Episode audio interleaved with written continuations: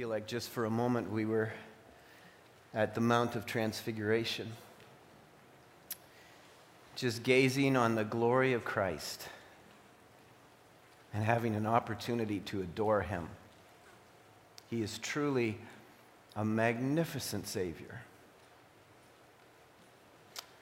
How privileged we are, how awesome it is to be able to stare into the face of our Savior. There's only one thing better than this gathering this morning, and that is when our Savior will come for us and we will see him face to face. Last Sunday, I had an opportunity more to just sit in the service, which I rarely get to do. And one of the songs that we sung, and I forget which one it was, but it just talked about and we will see his face. I have sung that song many times, and I've, I've, we've, we've done that song many times, but for some reason, it hit me fresh. And I was just sort of captivated in a moment that seemed like a long, long moment of just thinking about seeing the face of Christ. You know, we've seen, we've probably all been at an event of some sort where someone we thought was famous, and we went to see them or something, and we got to see, see them for the first time in person. It was like, wow, the, they really exist. They're, look at them, look who they are. And, and, and can you imagine what it's going to be like? Can you imagine what it is going to be like for us to see Jesus Christ face to face? I, I can't even imagine. I don't know what it will be like. It will be stunning. Well, that's not our sermon this morning, but that's what hit me this morning Christ. I want to thank you for your engagement in this weekend so much, talking to our, my pastoral teammates, and on, on behalf of all of us. We, we are so gratified by your partnership with us, helping us. We know you do it because you love the Lord. There's so many moving parts on a weekend like this, and I, I won't begin to start to name all the different departments and, and how you are working so hard and helping. But just know this that you are not overlooked. You are, you are in our hearts and in our prayers, and we are so thankful for our, discipleship partnership here with you. Disciples in Christ together, accomplishing the great work of the gospel. And for all of you who are working so diligently and so urgently to get friends and family who you love to come to these presentations, thank you for your work at that. Thank you for the effort that you put in, giving up your weekend to do that you know, we, we, I know we have such a burden for our, our family members who are lost and friends who, who, who don't know the Lord. We've been so privileged. We who know the Lord, we know the privilege and the grace that Christ has demonstrated toward us. And we so want it for others who don't have him. And so we so want them to have an opportunity to hear. And so thank you for all the work that you put in to make that happen. And each presentation has been filled to the maximum. People are coming, people are hungry, people don't know what they're looking for. Pray, pray, pray that God will save people. Because the days are increasingly spiraling into darkness. And we have this free opportunity to continue to share the gospel so take every opportunity that we have. So thank you again for everything that you are doing. Let's pray. Lord, I we are overcome by your presence today among us. How great is your glory. How great and marvelous is your grace to us that we get to call you our Savior and our Lord, that you have brought us into your kingdom. You've drawn us close to you as your children, and you love us. with everlasting love. Your favor, Lord, has rested upon us. And oh, how our hearts are burdened for people we love who don't know you and who appear to not want to know you. Oh, Lord, only you can take a stony heart and make it soft, like you did for us. We all once had hard hearts, but you softened our hearts to you, Lord. If you hadn't have, we would never have come to you. And so we know that the same salvation that came to us, to our hard hearts, can come to the hard hearted friends and, na- and neighbors and loved ones that we have. They can come to you as well. You can soften their hearts because you are a saving God. And you have not yet completed your church, otherwise, you would have come for us already. So we know that there are people yet to be saved. In this city, on this weekend, there are people yet to be saved, Lord.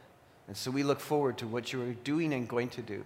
Give strength to everyone who is committed and passionate about this outreach weekend, Lord. Give us strength. Give us your strength that we may give the best of ourselves to you. Now, Lord, you have something important to say to us about stewardship.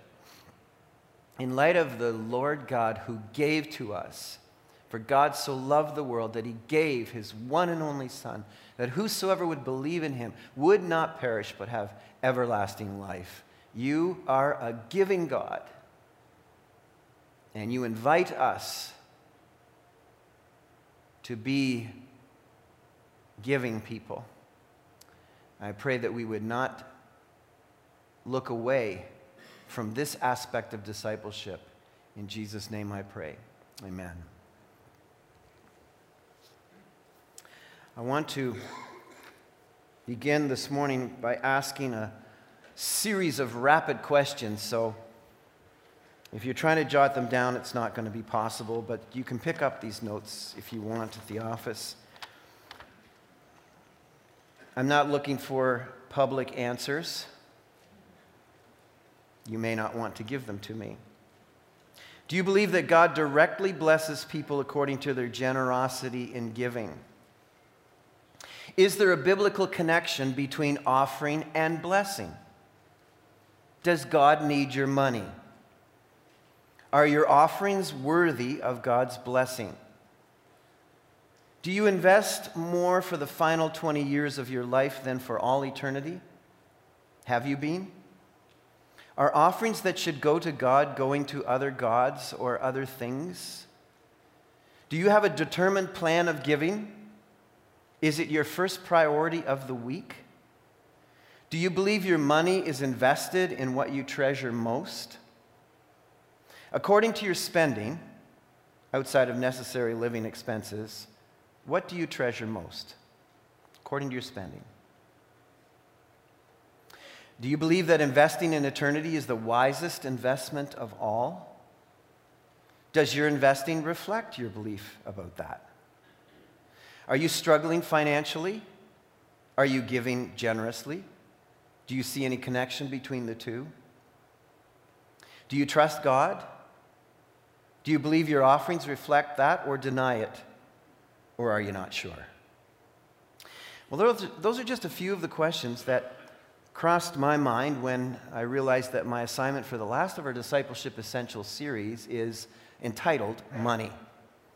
What I found rather um, interesting, because I hadn't noticed it until I got to the very end of the book, is it calls this section bonus. There's 24 lessons. There's actually 25, uh, a 25th, and it says bonus. The bonus lesson. I'm bringing to you this morning the bonus lesson. You should be very excited about that. This is not what everybody gets. Most people don't get the bonus lesson. They have the discipleship essentials course and they stop and they don't do the bonus section. But you people are in for something very special. I am bringing to you the bonus section this morning. So, would you open your Bibles this morning to Matthew chapter 6? You're going to need to be there. But let me just make a few introductory comments. Um, in, in, terms of bonus section, it would seem to me that somehow the author, I, I don't want to misinterpret, and I, am just speculating, but, but to, to suggest that this is a bonus is somehow to suggest that this isn't really necessarily core discipleship. This is sort of a, an add on that, that uh, if you have some time, maybe you might want to consider this. I find that odious, to be honest. I, I don't think this should be bonus at all. In fact, I think this probably should have been the first lesson on discipleship essentials, personally, because stewardship, from what I understand in the scriptures, is core discipleship. Core discipleship. Consider this 16 of 38 parables are about money or possessions. 16 of 38. One in 10 of every verse in the New Testament is about money or possessions. It's 288 to be exact. Considering the whole Bible, there are approximately 500 verses that are devoted to prayer. There are approximately 500 verses that are devoted to faith. And there are approximately 2,000 verses that are devoted to possessions and money. So you tell, you tell me, what do you think is core discipleship in the scriptures? I think it's the most important, I think it's the most important of all. And it seems for those who will dare to, pe- to teach and preach this, it is a bonus. You see, um, there's a lot of retreating in churches from this subject, hiding this from people. I think we should be unapologetic about stewardship, unapologetic about things. Why shouldn't God be concerned about this? We are all caretakers of His property. I think, in fact, in terms of discipleship, our stewardship is the most important test of all. Consider how we have defined a disciple from the scriptures throughout this whole series. Whoever wants to be my disciple must, sorry, deny himself. The ladies are saying that's just about guys. Deny oneself. Whoever wants to be my disciple must deny themselves. For most people in the West, resolving the money issue, as Lauren Jackson puts it, is about dismantling the final wall in the kingdom of self. Let me say that to you again. For most people in the West, resolving the money issue is about dismantling the final wall in the kingdom of self. Now, if we're connecting those two thoughts, that discipleship is about denying ourselves, and resolving the money issue is, in fact, dismantling the final wall of the kingdom of self. You can see that in terms of discipleship, the issues of money and stewardship are core teachings. Core teachings. Now, this whole section that we're going to look at this morning in Matthew chapter 6 is um, somewhat summarized for us in um, verse 5, or, or chapter 5 and verse 48. Be perfect, therefore, as your heavenly Father is perfect. And, and uh, Jesus, of course, this is part of the Sermon on, on the Mount. Jesus is now going to go on throughout this whole section and explain what he means by be perfect as the Heavenly Father is perfect.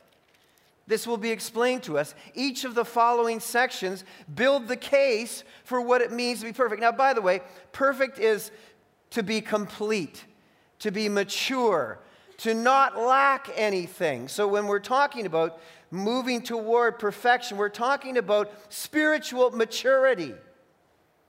As the, as the Father builds that into our lives. Positionally, now you all know, I've taught you this before, you know this. Positionally, we are already perfect in Christ because Christ is perfect. That's why Christ can say in the Sermon on the Mount, I want you to be perfect as the Heavenly Father is perfect. because I'm going to continue to work on your life and mature you. But positionally, you already are perfect in Christ. Now be what you are. Live who you are. Live out in the stewardship of your life what you already are in Christ. That's what this is talking about. So, this whole section is, is unpackaging for us what that looks like in practical living. Be perfect. Now, you also remember that there was a time when Jesus had an encounter with a rich young ruler. In fact, it's, uh, the account is, is, um, is uh, uh recorded in all of the synoptic gospels Mark, Matthew, and Luke. All of them carry this particular story.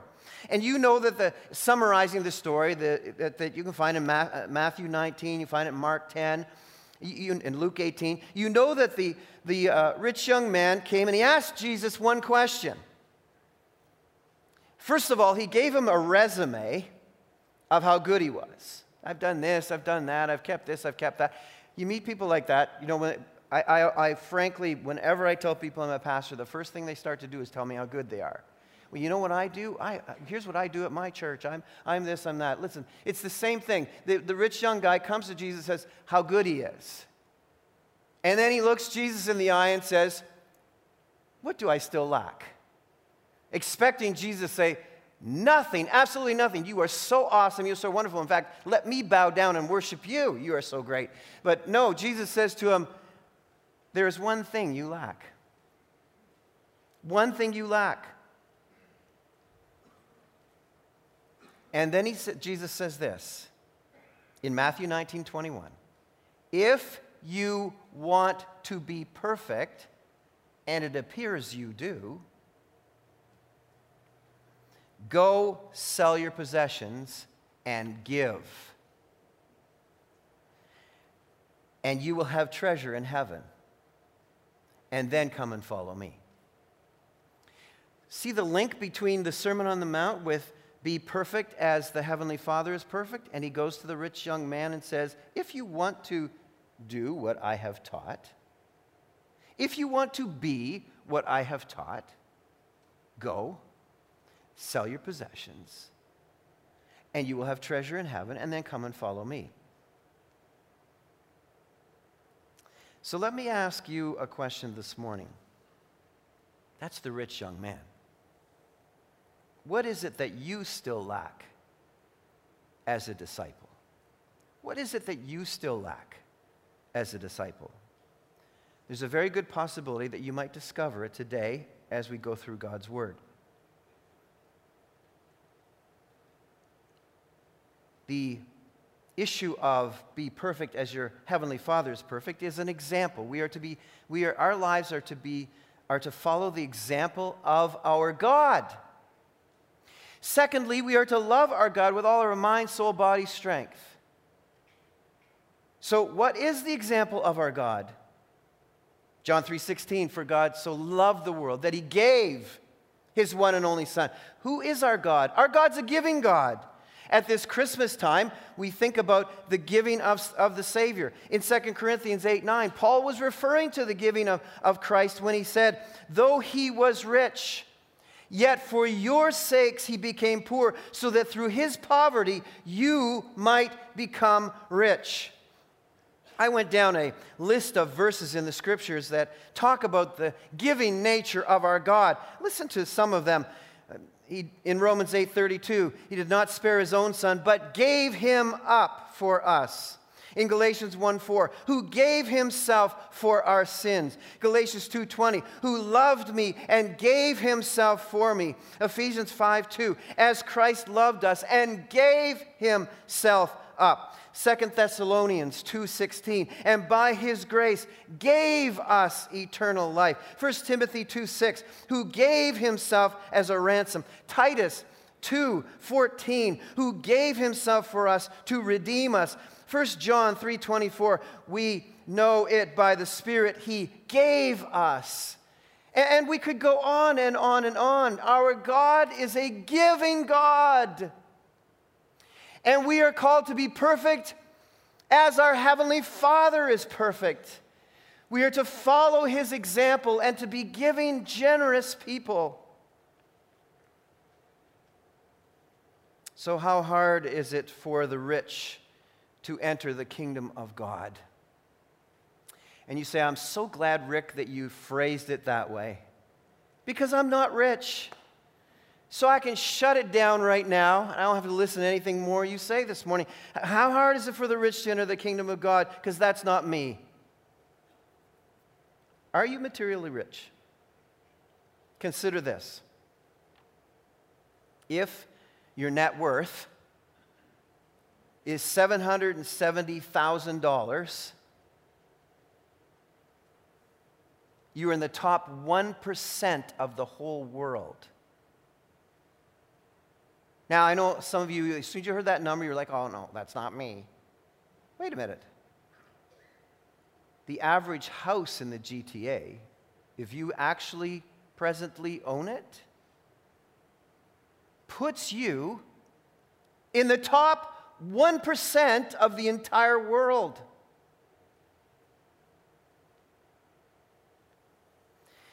If your net worth, you say, well, I got a mortgage, Rick, so I'm out of there. Wait a second, listen. If your net worth is 123,141, so if you got some you got some equity in that thing, you're in the top 10% of the world. $123,000 Canadian puts you in the top 10% of the world. I know Ramon's down there doing like he's got graphs going already. He's going to be sending me he's going to be sending me PowerPoints after this service with with with all kinds of things going on. I got some more for you, Ramon. You might want to jot this down. If your wage is $156,000, 500, you are in the top 10% of wage earners in North America. I know these are big numbers still, but are we starting to understand when we're talking about rich, we are the rich of this world. So, how hard is it for the rich to enter the kingdom of God? If you're wiggling around in your seat right now, how hard, let me ask you the next question how hard is it for you to tithe to the Lord?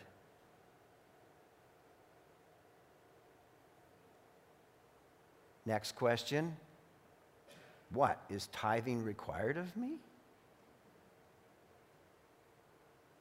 First of all, to ask that question in your mind is already a defeat. You are the rich. I am part of the rich of this whole world. Isn't that a law thing? Am I supposed to? I'm going to say yes. And I'm going to show you why I actually believe it is right to at least tithe. I'm going to give you a quick, quick rundown of the, the scriptures. In Genesis 14 20, before the law was given, Abraham meets Melchizedek, the priest of the Most High. And what is the first thing that he does? He gives him a tenth of all that he has. Before the law, the principle of God's people meeting the priest of the Most High was to give a tithe. In Romans 8, 2 to 4, uh, just summarizing that text. Uh, Pastor, when I was a teenager, Pastor John Lamont wrote this No man can know what it is to be spirit filled without fulfilling the righteousness of the law. In Malachi 3 6, real close to Matthew, but a big span in time. In Malachi 3 6, the Lord makes this declaration about himself I, the Lord, do not change. And then in verse 8, he says, Will a man rob God? Yet you rob me. But you ask, How do we rob you? In tithes and offerings. You are under a curse, the whole nation of you, because you are robbing me. Bring the whole tithe into the storehouse, that there may be food in my house. Test me in this, says the Lord Almighty, and see if I will not throw open the floodgates of heaven and pour out so much blessing that you will not have room enough for it. I will prevent pests from devouring your crops, and the vines in your fields will not cast their fruit, says the Lord Almighty. Then all the nations will call you blessed, for yours will be a delightful land, says the Lord Almighty. In Matthew 19, Mark 10, Luke 18, Jesus confronts the rich young man. And what do you think he was confronting him about? He was confronting him about the continuing complaint that God had toward his people for their stinginess, for the fact that they were robbing God. Here he's saying, I've done this, I've done that, I've done this, I've done the other thing. But there's one thing you're lacking. You continue as the people of God have always continued to rob me, God says. Holding back what God has determined is required to accomplish His planned ministry to the world. It's God's economy, it's God's economics, it's God's budget plan. That tithes and offerings start at 10%. It's the cost of being blessed. And to be called a delightful land. We're wringing our hands in our country. We're, we're writing on Facebook, oh, our, our, our country's going to hell in a handbasket. No one's looking at Canada and calling us a delightful land. Listen, the delightful land has to start at Calvary. When Calvary is the delightful land, then it moves out into the whole land. Are we robbing God? How can you know that you are a steward and not a robber? By the way, Christianity isn't about changing to be good. I know all kinds of people who don't know Jesus who are good. You know all kinds of people who don't know Jesus who are good. Christianity isn't about being good. Christianity is about exchanging gods, exchanging me for Jesus, denying myself that I might worship the living Christ. He then makes me good. He then changes my life.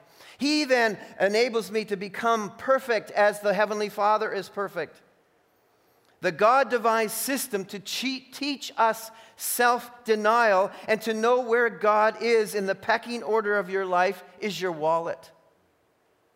John Piper nicely said this What money is to us shows us what God is to us. That's what the Bible teaches. And God says, Test me in this. This is the only place in the Bible, the only thing in the Bible, the only behavior in the Bible where God invites us to actually test Him. He says, Go ahead, I dare you. Give as I've, I've, I've called you to give. Do it. Test me. See if it won't be a blessing to you. Go ahead.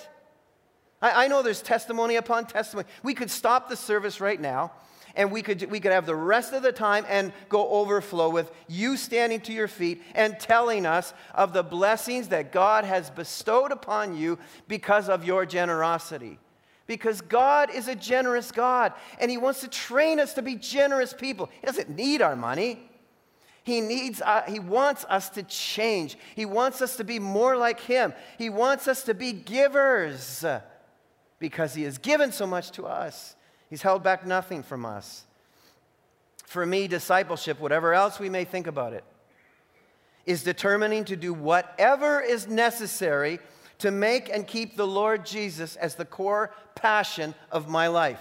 That's discipleship to me, is to do whatever, is to give up whatever, it's to go wherever, it's to be whatever, to continue to see a passion for the Lord Jesus Christ to be the core issue, the core fiber of my life. I hope it is for you as well. And I want to just quickly now give you the, the text this morning. I, I want to point out four things very quickly that are critical that Jesus lays out for us in this quest to be perfect as the Heavenly Father is perfect. Verse 19 of Matthew 6. Do not store up for yourselves treasures on earth where moth and rust destroy and where thieves break in and steal, but store up for yourselves treasures in heaven where moth and rust do not destroy and where thieves do not break in and steal. For where your treasure is, there your heart will be also. The eye is the lamp of the body. If your eyes are good, your whole body will be full of light. But if your eyes are bad, your whole body will be full of darkness. If then the light within you is darkness, how great is that darkness? No one can serve two masters. Either he will hate the one and love the other, or he will be devoted to the one and despise the other. You cannot serve both God and money. Therefore, I tell you, do not worry about your life, what you will eat or drink, or about your body, what you will wear. Is not life more important than food, and the body more important than clothes? Look at the birds of the air. They do not sow or reap or store away in barns, and yet your heavenly Father feeds them. Are you not much more valuable than they? Who of you, by worrying, can add a single hour to his life? And why do you worry about clothes? See how the lilies of the field grow? They do not labor or spin. Yet I tell you that not even Solomon, in all his splendor, was dressed like one of these. If that is how God clothes the grass of the field, which is here today and tomorrow is thrown into the fire, will he not much more clothe you? Oh, you of little faith. So do not worry, saying, What shall we eat and what shall we drink? Or, or what shall we wear? For the pagans run after all these things, and your heavenly Father knows that you need them. But seek first his kingdom and his righteousness, and all these things will be given to you as well. Therefore, do not worry about tomorrow, for tomorrow will worry about itself. Each day has enough trouble of its own. This is the word of God, beloved. So it's, it's frankly stunning to me that God here delivers commands to us. And He's the King of Kings, the Lord of Lords. He could just drop commands on our lap and say, just do it. But He graciously explains to us why these commands are given to us. This is the utmost in grace. And, and here they are. First is this Beloved, if, if you if you are serious about your stewardship, if you are serious about your discipleship, pay attention to this text. First, you must settle your treasure. You must. Because where your treasure is, there your heart is. You have to settle your treasure. Don't make earth, stuff on earth your treasure. Whatever you do, don't. The temptation for Christians, particularly in our culture right here, the temptation of Christians is to try and invest in both. We try to invest in God and we try to invest in this world. Jesus is saying to us this is a bad idea. Attempting to invest in two treasures puts your very heart at risk. Because you will like the stuff in this world too much and it will start to take over your heart. And it doesn't do it all at once, it does it bit by bit. The more you treasure the things of this world, the easier it will be to desert God. The more you treasure the things of this world, gradually it will pull you away from the Lord. Gradually, the things of this world will start to pull you away from Sundays once you used to come every Sunday, and then suddenly the things that you have and the, the possessions that you own are occupying you on, on, a, on a Sunday once a month. And then they start to occupy you on a Sunday twice a month, and on and on it goes. The things of this world, as you treasure them, start to pull you away slowly from God. If it pulled you away all of a sudden, you would, re- you would recognize it. You would say, What's happened here? Something's, but you don't because it's very slow. It starts to work on your heart. And Jesus is saying to us here, why would you be so risky with the resources I have given to you anyway?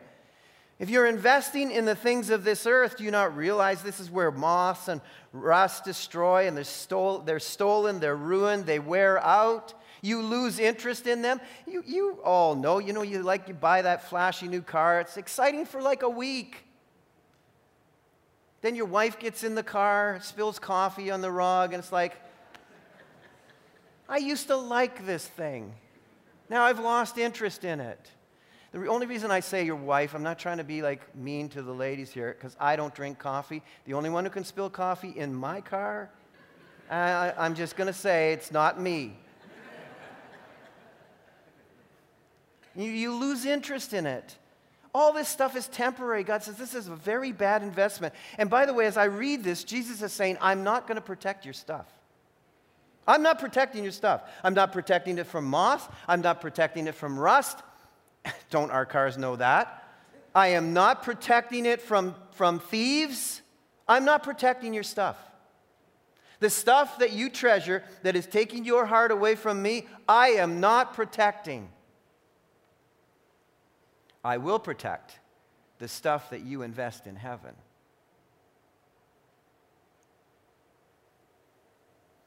Second, look at verses 22 and 23. This is a kind of a couple of hard verses. Look wide eyed at the things of God until they are your treasure. Looking longingly at the things of this earth pulls a curtain of darkness over your heart. You see what this says here? In fact, verse 23, um, I, I had to stop in my study this week as I was studying this and pause for a long time and ask my own heart Am I this? Could I be this? But if your eyes are bad, your whole body will be full of darkness. If then the light within you is darkness, how great is that darkness? You know what he's saying here? If your eyes are coveting the wrong things, looking at the wrong things, and you think you're all right. You might be living in the worst possible scenario. You might be living in darkness and not even recognize it.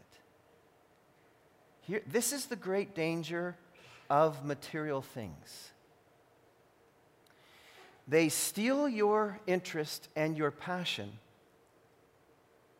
and you may be gazing at them long enough so that you begin to justify and you're thinking things are all right when really your heart is dark and you don't even recognize the darkness. And Jesus says, How awful is that darkness? I'm serious. It really, really knocked me out. It was like, oh Lord, please, please open my eyes if that's who I am. The things of the earth play tricks on your mind. If the light you think you have is really darkness, how terribly tragic is that delusion? You see, sometimes we think because we have so much, God is really blessing me.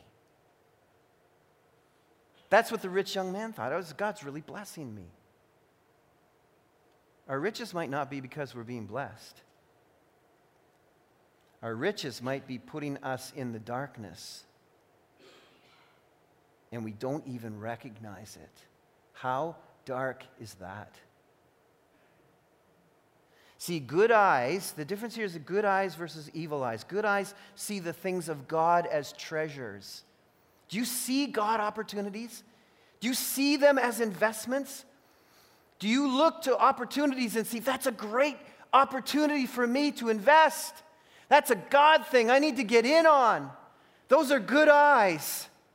Evil eyes are squinty and stingy and, and envious and greedy and suspicious and, and, and deceitful. You, you can convince yourselves, you know, that, oh, that great purchase I made, I'm, I'm going to invest that in the, the, the great things of God. That's why I went and got that. And it's pretty soon, it's not really all about that. It never was going to be about that. Explain away the script, scriptures and biblical expe, ex, expectations. Third, verse 24 no one can serve two masters. Fantastic. If you are trying to juggle God and your money, you cannot be Jesus' disciple. Not maybe it's possible, you cannot. If you are trying to juggle God and your money, you cannot be Jesus' disciple. Christ requires of his disciples total worship. How do I know that? The word here is not translated serve best, it is doulos, which means slave. No one can be a slave of two masters. You say, well, I don't really like that word. No, I know the translators don't like it either, but that's the word. The idea here is God will not share you, and money will not share you with God. That's how it works. You see, you might be able to work for two people. They might be willing to share, yeah, I'll take you part time, I'll take you part time. But masters and slaves never share. No master ever shares his slave. And the picture here is God is not willing to share you with money. That's what this means, dramatically put before us here. The futile effort to serve two masters. Your actions always have to take sides. You will either love the one and hate the other, or be devoted to the one or despise to the other. You can't juggle this thing. I know in the West we try to, but you can't. Slave means total devotion, ownership, loyalty. You can't be a slave to two masters. You have to decide who you love. And God puts himself up against your money.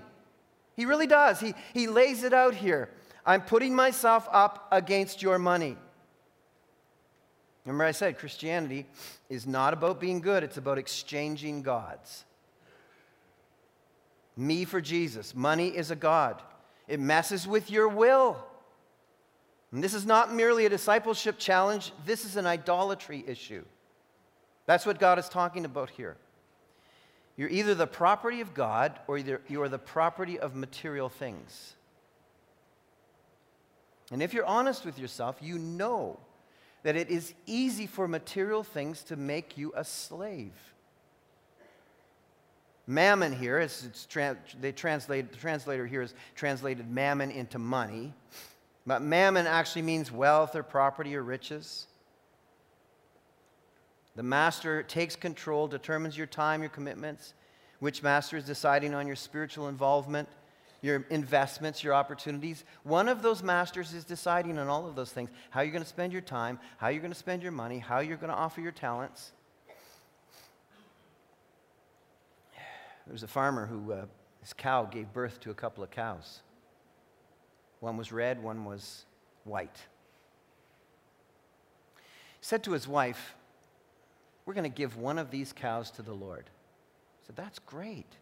Which one? He said, Well, We'll decide later. Months later, he comes home with a big frown on his face. He says, what, What's the problem? He says, uh, I'm sorry to tell you, God's cow died. she said, I thought we hadn't decided which, which cow was God, which, which cow was God's. And she said, He said, Yeah, it was the red one, and the red one died. That's how we act with God. God juggling God, juggling our money. The more money we have, the more money we need to service, the more we have. It starts to replace God by becoming your trust. We don't need anything, we don't need God. And if that happens, worry starts to set in because we're not trusting in God, we're trusting in the things we have. And that's this whole next section. And I'll just make a final statement about this. If, if you become, if you and I become a slave to God and not our money, we can say goodbye to worrying about our money from this point forward. That's the blessing that Jesus offers us here. Isn't that what he says? Why would you worry about all this stuff? If you store up treasures in heaven, if your eyes are wide open to the way God things are, if you've chosen a life of God worship, I have good news for you, Jesus says. You now get to relax and not be so preoccupied with getting so you can respond to God's giving and be freed to give yourself. Do you realize that, that if we don't get this right, our quality of life is at a lower level than a bird or a lily? I mean, do you want to live lower than a bird? Do you want to live lower than a flower? Because birds and flowers don't worry. They don't worry about what they have to wear. We don't, they don't worry about what's hanging on their body. They don't have to worry about food because God knows we need and He provides for us. Now, this is not endorsing laziness or indulgence or carelessness. This is about vigorous discipleship stewardship. Having God's stuff in heaven, investing in spiritual things. Seek first his kingdom, he says here, and his righteousness, and the things will be added. So you're saying to me right now, Pastor, look, do you have a word for us about our things? Yeah, uh, the text has a word for you about your things. Is there any role for our things? Yes. Right stewardship, giving to the Lord, a tithe, offering, right stewardship puts you in a place of blessing of God. And He gives you what you need, and He expects you to value and treasure what He gives you and entrusts to you. The things that you have should be looked after, should be taken care of. They belong to the Lord. Everything belongs to the Lord. They are byproducts of seeking the kingdom of God first, investing in Him. For me, uh, you know, I don't want to go home to my house and look around or look in the driveway of my house and see stolen property there. What are you talking about? If I have in my house and in my driveway things that have kept me from giving generously 10% and beyond to the Lord, then I have stolen property on my property. You've robbed God. I don't want to look around. And I'm, I'm urging you, I'm urging you on the basis of what I see in the scriptures here. I, I, try not, I try not to hold back from you. I would downsize to get to a place where I didn't have stolen property. That's what Jesus was saying to the rich young man. You go sell your stolen property. That's what he's saying to him. Go sell your stolen property and give it away. And then you will have treasure in heaven. And then come and follow me. Come and be a disciple then. So I close with this. This is the Are Your Treasures in Heaven checkbox. Not mine, so I don't have to take the blame for this. This is from your book, your bonus section of your book. There are three checkboxes that each one of us must deal with this morning. You are either robbing God, check, must honestly admit that I have withheld giving a tithe. Two, you are ready to trust God. Maybe you've been robbing God, but you want to see that change. I'm ready to trust God. I'm ready to tithe in faith and watch God provide. Or the third box is I'm trusting God.